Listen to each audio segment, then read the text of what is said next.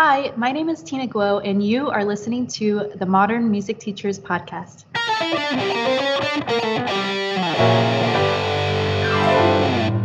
We are talking to world renowned Grammy nominated cellist and composer, who is also the notable soloist on the electric cello, creating the theme for Wonder Woman in Batman vs. Superman with Hans Zimmer. Anywhere that you find music, you've worked on hundreds of records, you've done so much work in the music industry, so it's really a privilege to be able to speak to the one and only Tina Guo. Thank you for spending the time with us this evening. Oh no, you're you guys are far too kind, far too nice. Thank you, and thank you for speaking with me. We usually discuss educational methodologies, but one subject that is very much understated and very much looked over is the financial side of being a musician and being a teacher and just being freelance person in this industry that we're in and even I remember being in college, John and I, we were both music majors. As a piano performance major, and uh, even as I was getting my master's, we did have a pedagogical section, never a business section. There was very, very, very little information regarding how to financially stabilize yourself, what kind of, you know, business plan you should have if you did want to be a freelance musician or go through that entrepreneurial route that a lot of us musicians have to go go through and we're excited to, to speak to you about. Thank you. Me too. I am very, very, obviously very passionate about music, about eating food, uh, about my dogs, and about financial independence, uh, especially for musicians, because that's what I am. So I'm super happy to be talking to you guys about this. I guess the best place to start off is when it comes to music, what are some of the most common financial mistakes that are made by freelance entrepreneurial musicians? Okay, well, um, I feel like for musicians, it's pretty much the same uh, as for all people, you know, because we're basically all the same in our habits. And so, what I've seen, this might not be completely true, but just from my own, you know, um, uh, from my own eyes and what I've experienced is a lot of people not having an emergency uh, fund uh, not having a prepping for a rainy day, which obviously is very applicable right now. Of course, there's a lot of stuff that I could go into with that where you know, uh, maybe you don't make enough or you barely make enough to get by, et cetera. We could talk more about that um, to be able to have uh, a, a, savings fund.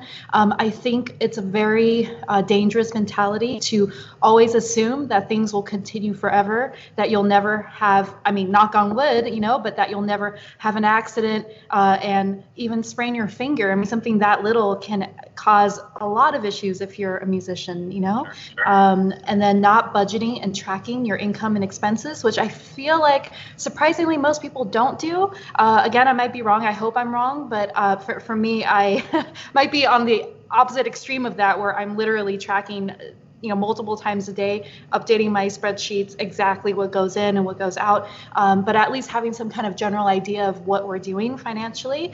Um, and then i think just uh, you know generally not saving and paying yourself first and really taking the time to think about it just like you would analyze a piece of music you don't just like sit down and blah, just start playing it. You're hopefully when you practice analyzing very carefully each measure, how you're going to interpret something, how you're going to what the best fingering is. It's really the same thing, but taking that and applying it to like your life and your finances, which is you know even bigger, I think.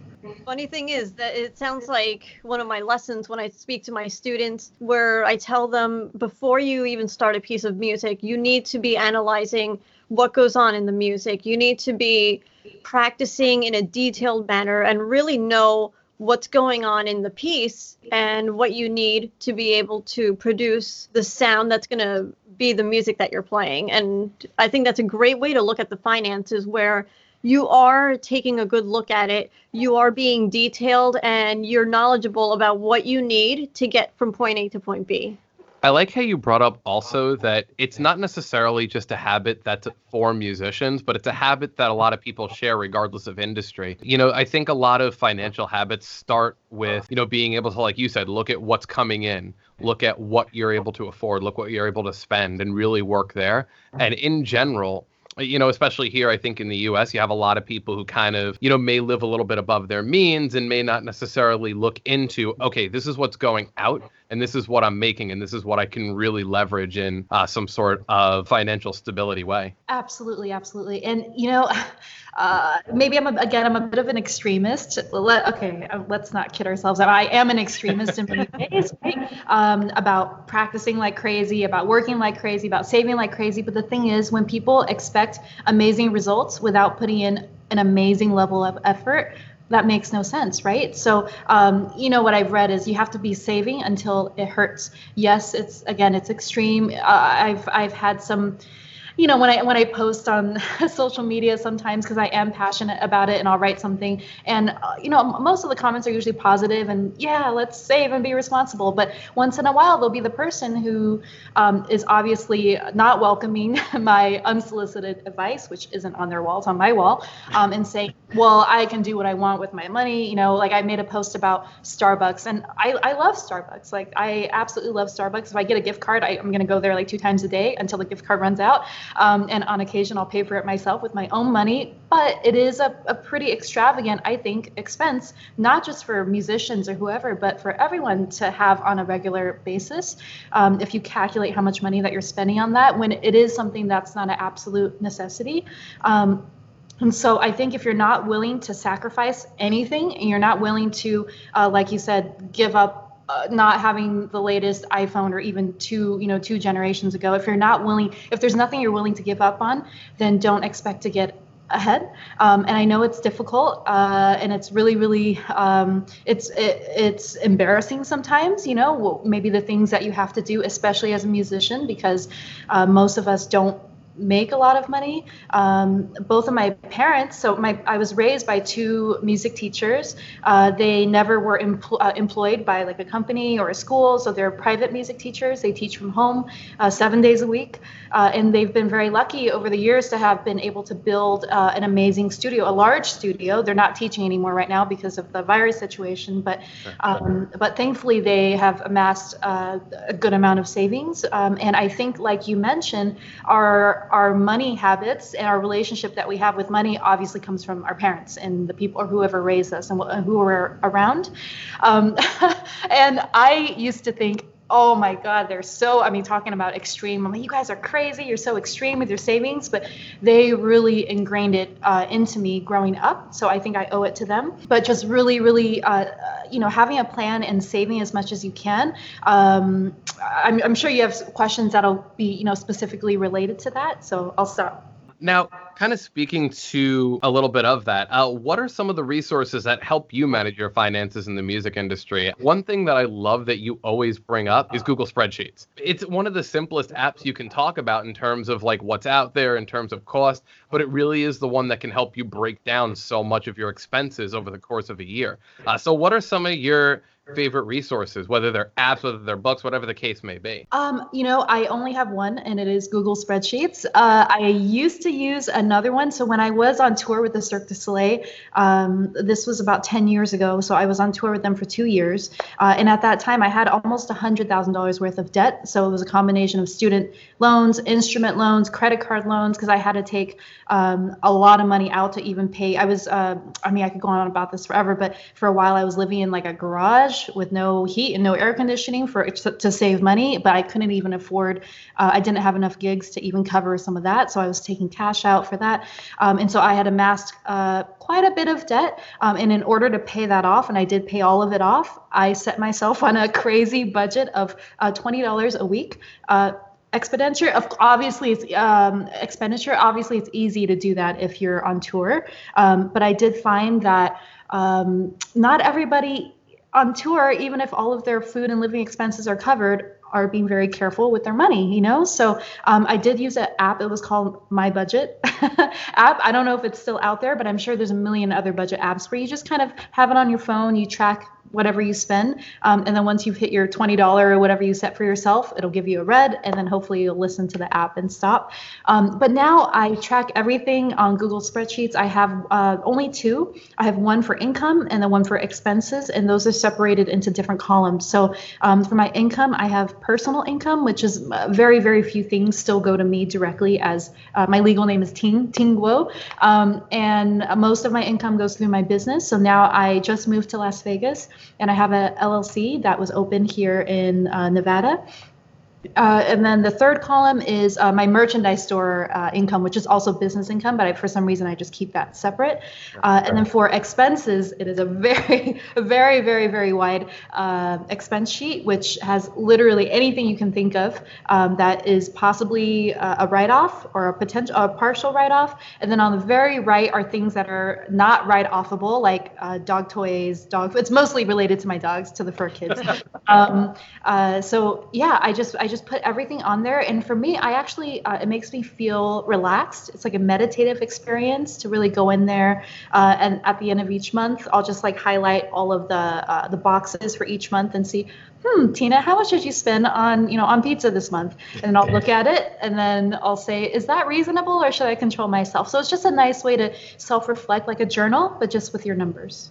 Now, I like also how you talk about, you know, you did accrue a certain amount of debt, you were able to pay it off, but even just kind of talking to you, you know, you talk about investments. You're investing in an instrument or you're investing in a certain piece of gear that you'll need that you know. How do you leverage what you know is going to be an investment and mm. something that may be let's say a little bit more of an expenditure because your first one of your first investments was um, a cello right? Yes and that was um, not on purpose actually because at the time so i was a student at usc and i had a cello very generously on loan from the Colburn foundation. Um, but i actually left school two and a half years into it because i was getting very busy trying to work to make money because i did have a full scholarship for the tuition but it didn't cover any living expenses food books you know anything extra which is a lot you know in los angeles even back in the day, even back then. Um, and so I was kind of stuck in a spot where it's either I stop going to school because I would lose my scholarship because I was leaving so often to, to work and to perform, um, or I would really try to put everything into my career uh, and try to get more work. And so obviously I chose the latter. Um, I, I, completely forgot. Oh yes, the cello. So I, at the time, I wasn't quite as organized. Uh, apparently, I'm still not as organized uh, mentally, but um, I didn't realize that that would mean I would no longer have a cello to play. So I leave school, and then I get an email from the Colburn Foundation. Hey, Tina, we need your cello back. Um, so I returned the cello, and I had no instrument. So I panicked. Uh, I reached out to a lot of different uh, foundations, and for whatever reason, shortage of cellos, I was not very well known uh, back then, so I don't think anyone really cared to loan me an instrument. Um, so I couldn't I couldn't get an instrument to borrow that was um, I felt that I felt was a good quality. Um, and so I was trying to figure out what to do, and I ended up finding a cello at Hans Weisshaar. Uh, I think they've moved, but they used to be in Hollywood. Um, mm-hmm. and the cello, uh, it was the was it i think it was actually during the economic crisis as well. So i did get a pretty good discount on it because the collector that owned a bunch of instruments was liquidating all of the instruments. Um, they couldn't tell me who it was like a secret sale. They couldn't say who it was. Um, but i acquired that cello uh, at a very steep discount. I think it was 60 60000 65000 at the time. Um, and i paid for most of it by that was a lot of my debt actually maxing out every credit card. I took out a loan from, uh, at the time, I was a member of the Musicians Union, a full member, um, and I will always be grateful that their Musicians Union instrument loan program did give me uh, a, par- a, part of the money for the loan. Even though I didn't qualify, I went in there and I begged and I pleaded and I said, I swear to you, I will work, I will do anything I have to do, you know, to, to make sure I pay you guys on time because the payments were quite significant for the cello every month. Sure, um, sure and so yeah so i ended up buying the cello myself. Uh, it turned out to be a very good investment because the value has uh, almost doubled um, now. And i do own it outright. I paid it off uh, i don't know maybe eight eight years ago or so.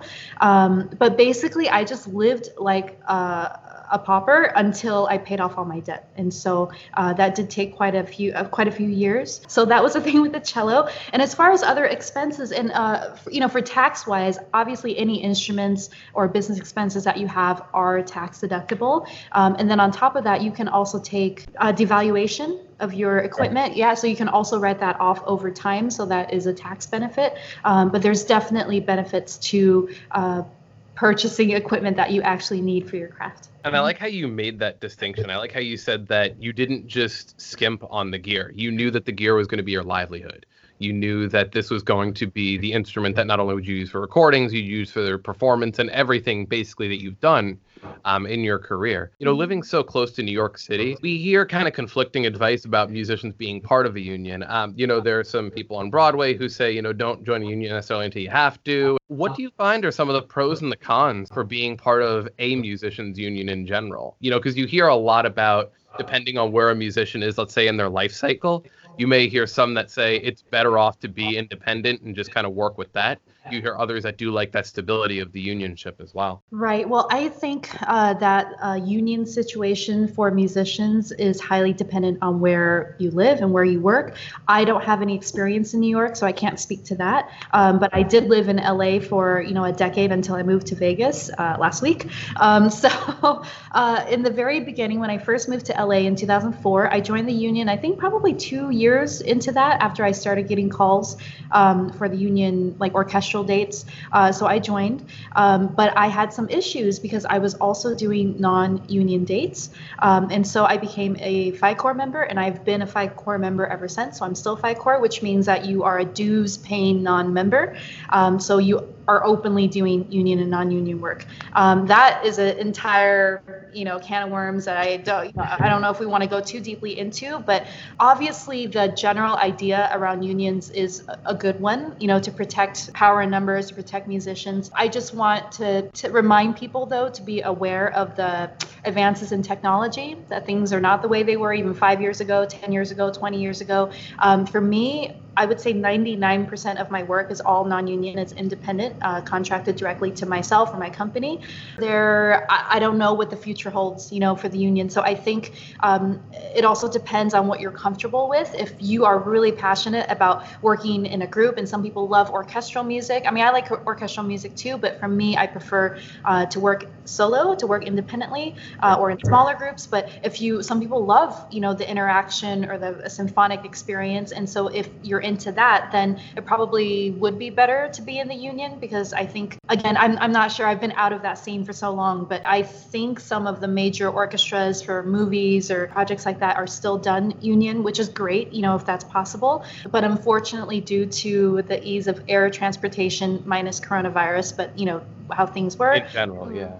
Yeah, yeah. It makes it very, very, very difficult to try to bargain when you can simply just go elsewhere very quickly or step on the computer and and do it that way what are some of the multiple streams of income that would be available to musicians and would be, you know, just good avenues and options for them to consider? Yeah, definitely. So as far as um, streams of income that are within, you know, using your music skills, I definitely recommend to everyone, if it's possible, um, to learn how to record yourself. It's a very, very uh, simple thing to do nowadays with our amazing computers and whatnot that we have. Um, until uh, like a month ago, I was still using the same microphone. I had a Rode NT uh, 1000 that I got from Sam Ash. Is that what you guys are using? Yep. Yeah. Right yep. Uh, yeah. For for a decade, and I, I use it on major projects, on on everything on my albums.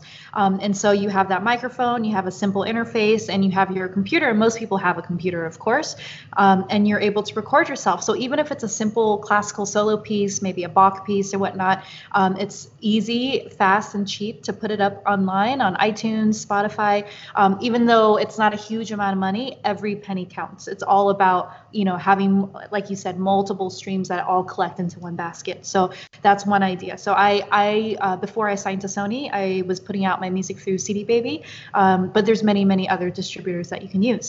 Um, you can also make money from YouTube residuals. So for me uh, now, because we're in quarantine for a while, right? Um, I'm hoping to be able to film lots of videos here once I have my home studio finished uh, being set up uh, on, you know, cello tutorials, tutorials about different things, maybe gear review, um, microphone reviews. I have some new microphones that I received uh, you know, performance videos, all of this stuff. If it's not, if you're playing classical music, especially, but um, even if you are doing covers, you still get a portion of the revenue from YouTube, but there is money to be made uh, on YouTube. Again, it's not a ton, um, but for me, I usually make about I would say like 900 to 1,000 every two months um, in, in streaming revenue income through YouTube. So it's actually a significant amount. So it's nothing to, you know, to, to say, oh, it's not a big deal. Yes, I have a lot of videos up, but if you just start today uh, and you put up one video a week, even if it's very, very simple, um, it's about regularity and then building a, um, a family, like a, a community on YouTube. Because if you only post one video every six months, you know, it's like a TV channel that has no shows going on for six months. Um, um, so that's one thing that you can do. Um, for me, another thing I've done is that I have uh, sample libraries, which again is also a little bit, uh, especially with union uh, musician situation. But um, I've made a sample library, two of them, uh, of myself. So that's basically a virtual instrument, like a robot version of me, uh, that composers and producers can use in their um, in their compositions. Uh, so you can look into that because there are companies that are recording people for sample libraries, and the reason that I do that um, with no no hesitation is because I truly believe that in the end, a live musician can't be replaced. And if you really know what you're doing, no matter how good a sample is, even for my own sample library, you can tell that it's not real. You know, you can tell that it's a very good sample. Um, and if you can't tell, then okay, you know. But for people who really know what it's supposed to sound like, you there is a big difference there. So I feel like um, in certain applications where maybe there's a very small budget, it's just not possible to hire someone um, or to hire a group. That's a great option to have uh, production music. So I also do compose music, and I uh, I've had you know little licenses for different in TV shows, uh, commercials, trailers, and stuff like that. So that's something people can look into um, by Googling online how to do that. And there is a demand for every type of music. So it doesn't have to be, you know, really epic sounding, cinematic, huge productions. There's actually um, a market for everything. Um, uh, let me see, obviously working as a recording musician. So especially if you're able to record yourself, you can work for people um, anywhere. Uh, so yesterday I finished a recording session for a composer in Italy, um, and he actually is under quarantine, but you know everyone i mean he's still working and so i did a session for him. Um, i have a couple other sessions coming up and it's all done remotely. So i think that's really something that not enough musicians have looked into and built and it really is worth the investment. Uh, and it usually doesn't cost even the price of a, of a bow you know if you're a string player uh, sorry i'm going to go a little bit faster a few more things uh, oh, yeah. obviously uh, performing, you know, doing gigs. I played so many weddings and bar mitzvahs and funerals, sadly, um, everything you could possibly imagine. I used to get every gig that I had off Craigslist uh, when I first started because I didn't know where else to start, but uh, it actually worked out. And I, um, I was playing in a lot of the clubs, you know, uh, in Hollywood and then you just slowly I, I literally was just trying to get out there and play as much as possible because nobody knew who I was and I needed the experience. So I think to get out there and perform. Um, teaching is a big one, uh, and I still teach on occasion. I, I'm not able to regularly because of my travel schedule, but uh, teaching is a big one. And both of my parents, again, are full time music teachers. Uh, and uh, together with uh, very, very careful saving, they've been able to go from like super poverty to I think a very comfortable place. So that's totally possible. Um, you can give other people consultations, which is kind of the same thing as teaching. Um, you can buy and sell things online. That can be related to music instruments. It can be related to other stuff. I still sell things online on occasion if I see something that I'm like, okay, that's really worth a lot more than that. Um, I'll also be flipping. I mean, it's like there's no, nothing. Nothing is uh, is too much or too little. And then the final one, because uh, I've been going on way too long is uh, maybe making a Patreon account. Um, and so I do have a Patreon account, and you can either set it so that people can uh, donate money uh, to to you per month or per video project or per whatever you're doing. Um, and for a long time, I kind of was uncomfortable with that because I felt like, oh, I don't want to be asking people for money if I'm also selling my music. You know, it feels a little bit weird. Um, but I realized that it's it's you can't quite think of it that way because I, no matter what, I'll still be putting out my music and my videos. I'll self finance it like I've done with most of my projects. Um, and it's just simply giving people the opportunity to be involved because a lot of people do want to be involved and they really love your music or your art or whatever, you know, whatever you do. Um, and for them, they are happy to be a part of it. And so you are giving people the opportunity um, to be involved with some perks. I think that kind of ties into another question that we were going to discuss as well And that's really the importance of technology in today's day as a business owner, as a musician, even as a teacher, because the situation we're in right now, there is an entire group on Facebook where there's the greatest piano teachers in the US and around the world are all talking about online lessons and how to really build a market right now because that's what a lot of us teachers that's the only option that we have right now and especially in an area so close to New York City where it is spreading quickly and it is a real concern. We want to be ready technologically with online lessons. We want to, you know, we want to have that curriculum, that plan, and that knowledge of, of how to do online lessons. But I think just having a technology background and, and being embraced in, in what's going on today with technology and the benefits and advantages that it can have is something that will greatly benefit musicians nowadays. Yeah, definitely. And and I meet a lot of people who tell me, Tina, I can't do it. It's too complicated. And I tell them, listen, if you can play an instrument, if you can literally take a, a, wooden box, you know, and some pieces of metal and actually make music from it, it's not too complicated. It is very easy. If you can use an iPhone, you can figure out how to use you know Skype or Zoom um, or how to edit videos or edit photos or it's all super super simple I promise um, and I think uh, you're absolutely right to, to be able to have those tools in your arsenal especially nowadays uh, is really a necessity and I think uh, this situation if there's any positive to come from it I think we'll all have a lot of time to self-reflect a lot of time to write new music a lot of time to make plans and stuff and I think taking the opportunity to research about some of these things that you might not know about watch some tutorials. That's how I learned. Um, one one thing I remember when I was learning how to use Final Cut, which is what I use to edit my music videos because I do edit myself.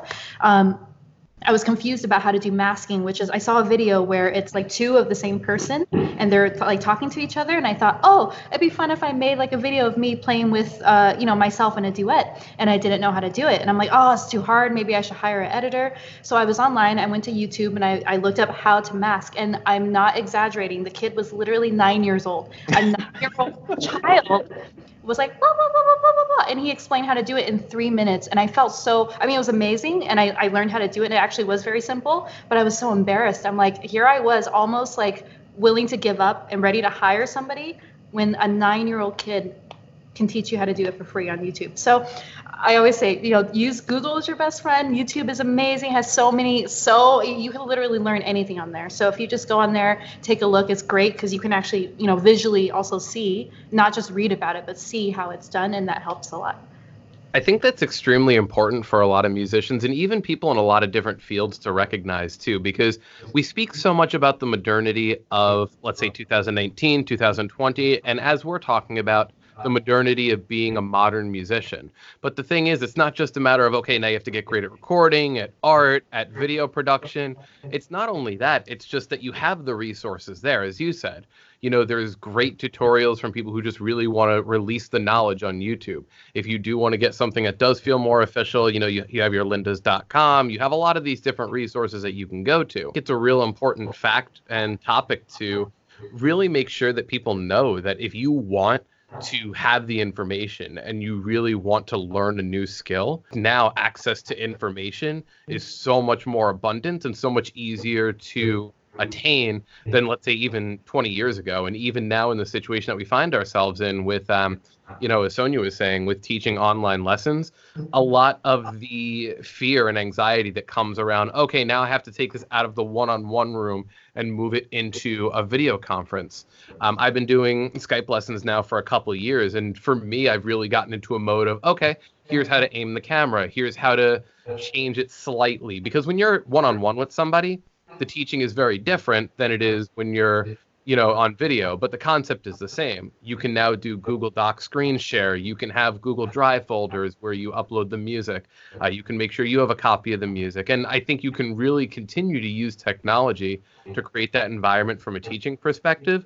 But now you just bring it all around and you say you can basically do everything that you ever want with the modernity of music. And i love that. I think that's great Right, right. And of course, you know, lessons in person is always the best. You know, there's many things that can't be done online. However, having that option uh, is important, definitely important. Not, I mean, even, and I was saying this even before this madness started, you know, and, um, but I think, again, on a positive note, uh, people will be far more aware of different things that they maybe need to spend some time researching and looking into. It seems like there's a lot that you bring from other professions. You know, it seems like, correct me if I'm wrong, but from like a financial perspective and kind of the micromanagement, you tend to take a little bit from other professions outside of music. Uh, do you find a benefit in looking into other professions for useful uh, financial advice and other habits as well?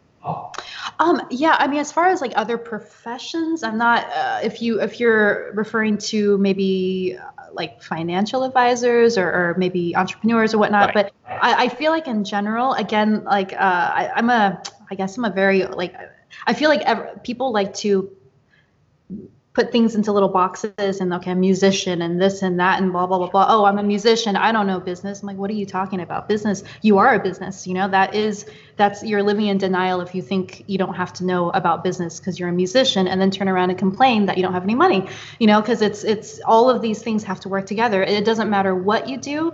Business or what we refer to as business is a part of everyone's uh, existence because that's just the way it is. Um, and so I think being responsible, being self responsible, because unfortunately, um, currently, like you mentioned, um, even when I was in college, we had zero business or you know personal finance or personal accountability courses or anything under you know in that vein at all there's nothing about that i mean you learn about baroque music and advanced music theory level 7 and it's you know stuff that okay that's great but can do you remember any of it? I don't remember a single thing i learned. And, and, and almost none of it has been applicable to real life. So um, i really think that uh, music education in this country maybe in other countries i'm not sure what it is but that it is important to actually add those courses um, to people's curriculum, not just in music uh, universities, but overall in, in every major. I mean, basic life skills I think is very, very important to teach.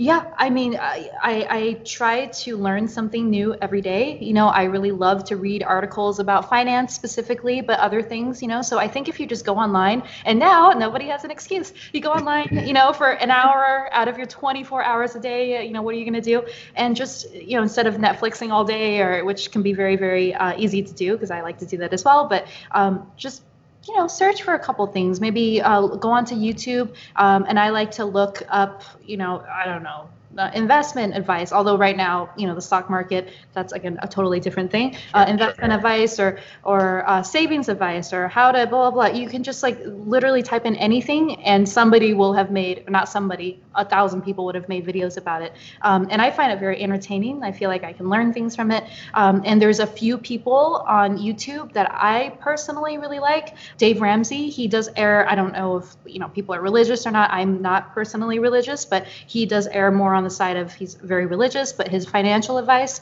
um, I feel like is very sound. It is quite conservative and hardcore, but um, I think it's good. Uh, Dan Lok, uh, what, what does he call himself? I think millionaire in the Bentley or something. I'm not, I, but his his stuff is cool. Um, Warren Buffett, I love all of his stuff. Rich uh, uh Robert Kiyosaki from Rich Dad Poor Dad, he's had a lot of videos on there, or um, even videos from his live uh, speeches that he's done. I mean, you don't even have to pay for this; it's free. You know, people pay thousands and thousands of dollars to attend these seminars, and there's videos online um, from all of these great, amazing teachers for absolutely free. And it's shocking that people don't um, don't take advantage of it. Uh, so also Gary Vee is great. You can sign up for his uh, texts. You can follow him on Instagram. So yeah, there's a lot of different uh, sources. And again, if you find reading articles boring, you know, because a lot of times you you tell somebody here, read this book, and it's this thick. Like, oh my god, I don't I don't want to read this. This is boring. Sometimes watching videos is a lot more. It's a lot easier to do. You know, it's a lot more entertaining to do. And you find somebody that communicates in a way that you like, uh, and then perhaps you'll be entertained and also learn something. One of the questions we were going to ask is what books and resources would you recommend for musicians to uh, help develop their financial responsibility? Um, but you kind of answered it too with a lot of these free resources too. If you want to give any, perfect. But I think it's true when it comes to um, you know especially your Warren Buffett's and Gary Vee's, and I think they get kind of a bad rap sometimes because they have these very headline phrases that people will highlight. They'll put a certain word in yellow, and it'll be like hard times or something like that.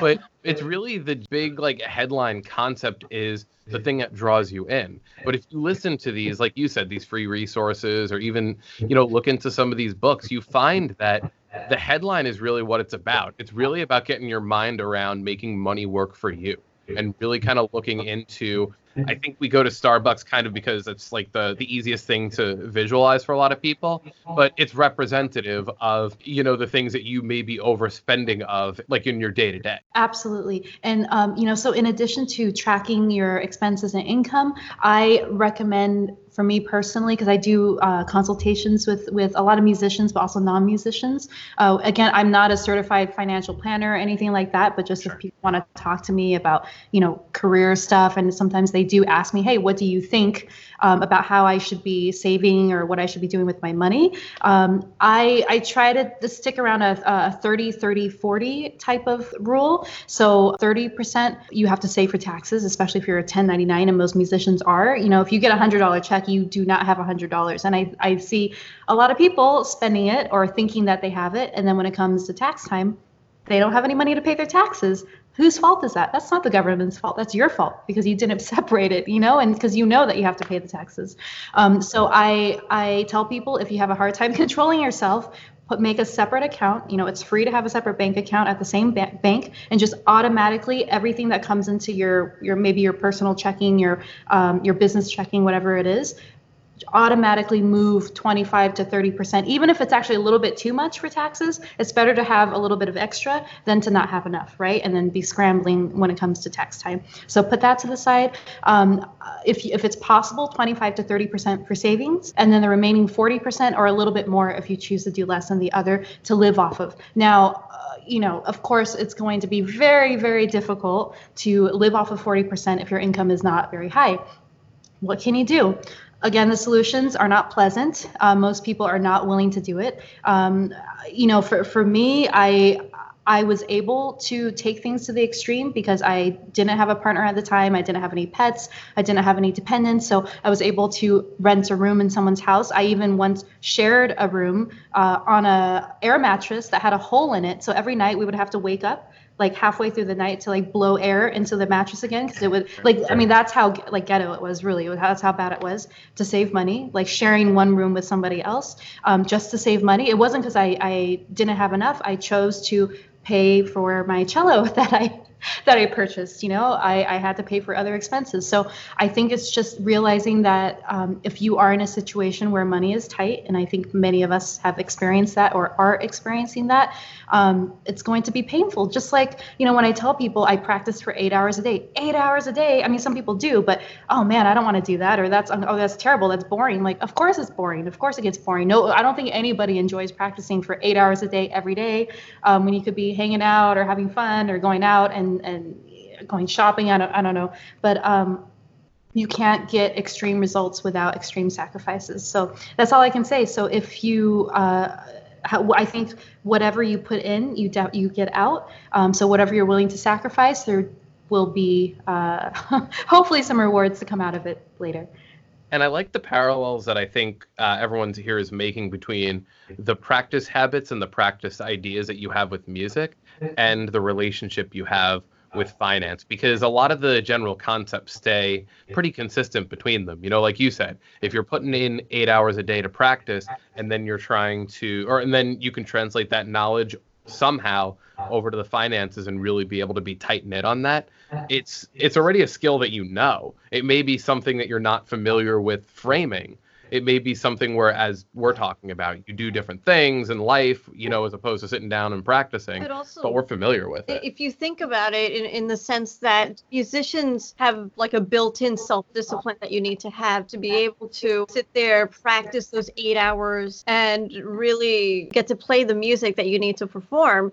That's you know many many pages many many details and you need to be able to play it straight through, no mistakes, at the certain tempo that they need, the certain way that they need. And if we can apply that discipline to our finances, then that's where it's it's really gonna you're really gonna start seeing the results. And I think if you have the discipline to be a you know proficient musician playing wise, then you definitely have the discipline to be financially proficient as well.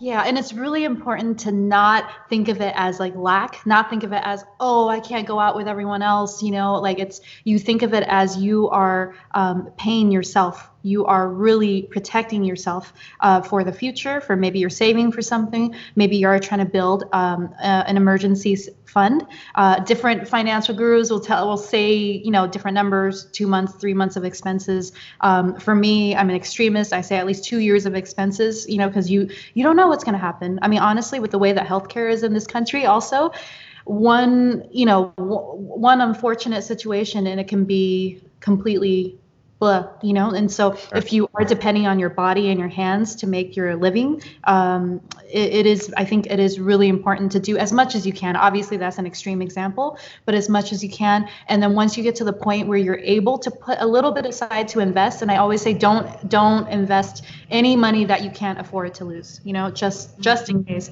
But um, if you do get to the point where you can put just a little bit aside i started off with five dollars a month of investing. I mean that's I, I, really feel like that's pretty that's pretty safe uh, five dollars a month. And just to put it to the side because eventually hopefully uh, aside from any big you know crashes but again even this it always goes back up long term. So if you have time you'll be okay.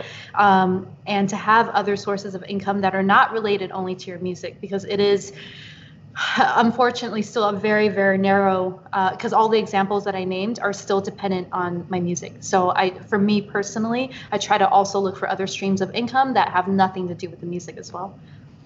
But that's also smart business advice in general. Like even when you hear a lot of your warren buffetts and a lot of these people talk about moving investments around. You hear them talking about don't just keep it in one field, move it around to different companies, watch the market, and really see what's volatile, see what's consistent. But there's no fear in moving that around. So I think it's great advice too.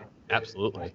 Yeah, yeah, and I for for me, I'm very general, you know. So I have a little bit in uh, a lot of different stocks, and it's just uh, like the you know the top 500. Um, and I think over time you can read articles about it and and look at just the numbers, but over a very very long period of time, uh, the stock market always does go up, you know. So despite any major dips that we have in the moment, um, and you're right, if you have all of your eggs in one basket, if you have almost all your money into in one company or even 10 companies that's pretty dangerous. You said both of your parents are professional musicians as well. Yes. Um, what is your advice for two musicians who want to have more or who want to have more of the common American life of a house, kids, family. Uh, do you think it's possible for two musicians to create that kind of lifestyle? I know that often when it comes to musicians, we hear the um, more bohemian lifestyle. Mm-hmm. Always traveling, and and you know a lot of musicians live on tour bus or they, you know,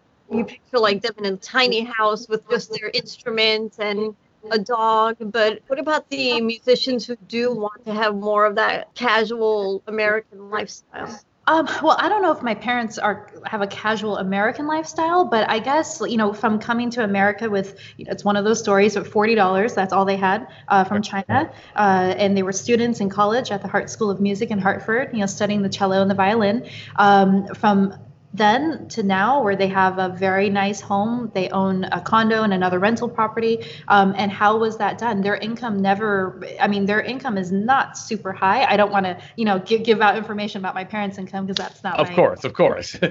Um, it's not it's not it's not extremely high. I mean, just uh, when we were children, we all, always qualify for the free school lunches. So, you know, that'll tell you how, how little they were making. Sure, um, sure. But I do remember that we did save um, until it really, really hurt. You know, I never owned a piece of new clothing until I bought one for myself after I was in college for two years. When I was 19 years old, I saved, you know, I saved, I saved, and I spent way too much. I remember on a clearance sweater at the Beverly Center at Armani Exchange. That was like a big moment for me. And it took me two hours of like debating in the store if I should buy it because $40 is ridiculous for a sweater actually even now but back then especially um, and so i never owned any new clothing i mean we were it's like extreme, extreme. The uh, Burger King when Whoppers were on sale. I mean, they were only a dollar normally. Like my parents would, sorry, mom and dad, this is kind of embarrassing. They would buy them in bulk and freeze them. That's not healthy. You know, I'm not saying it was healthy, but it was to those extremes. And I didn't understand it when I was young, and I was embarrassed and I was angry about it a lot. But now looking back, I understand why they did it because now um, they they had to stop teaching, of course, because of the virus situation. And I asked them, "Are you guys okay? You know, are you going to be fine?" And they're like, "Oh yeah, yeah, we have more than a year of expenses saved." I was like, "Oh wow, that's that's great, that's amazing." Um, and it's only because of how extreme, you know. I mean, we're also Chinese, and I think most Asians are pretty frugal and, and careful about money and really really obsessed with that. But um, I think it's just always being aware that things can stop at any second. You never know what's going to happen. So it's good to be um, prepared. Uh, and so, yeah, I, I think it's possible. Uh, we they were always at home. Neither of them traveled for for music, and so they're both music teachers. Um, and I guess if you're both music teachers or you just work locally. Um, I, I think is that your question? I think it's possible. You know, they raised two kids. My brother and I. We had dogs. Um, we live in a house. so that's a great answer for it too, because like you said, I think you touched on a variety of things. It's not a ma- it's a matter of I think when we think of the common American life, it is exactly as you said, having a house, having a kid, having you know dogs, having animals if that's something you choose, but really being able to you know, and while the touring life is also great, absolutely. Let's not let's not say that that's not a great thing, you know. But obviously, if you have someone who wants to be, let's say, more uh, sedentary, let's say, someone that wants to be able to have that house, as you're talking about, have a studio, kind of have a localization to it. I think it's really nice to be able to see both sides. It's really nice to be able to see the musician who can choose to uh, tour, who can choose to you know, hoof it on the road and travel the world. And then also see that a financially stable musician can do the opposite too. It's not always about having to be on the road. You can find other ways to create uh, more of that steady kind of thing, like you said, where you're local. Yeah, absolutely. I mean, uh, especially in this current situation, if you already have a lot of music students and you can teach them online, you're obviously in a much better position than someone who's completely dependent on touring. Um, for me, I've toured a lot. I, do, I love to perform, of course, but uh, as I get older, not that I'm old, old, but I'm 34. Um, am I? Thir- yes, I'm 34. Sometimes I how old I am.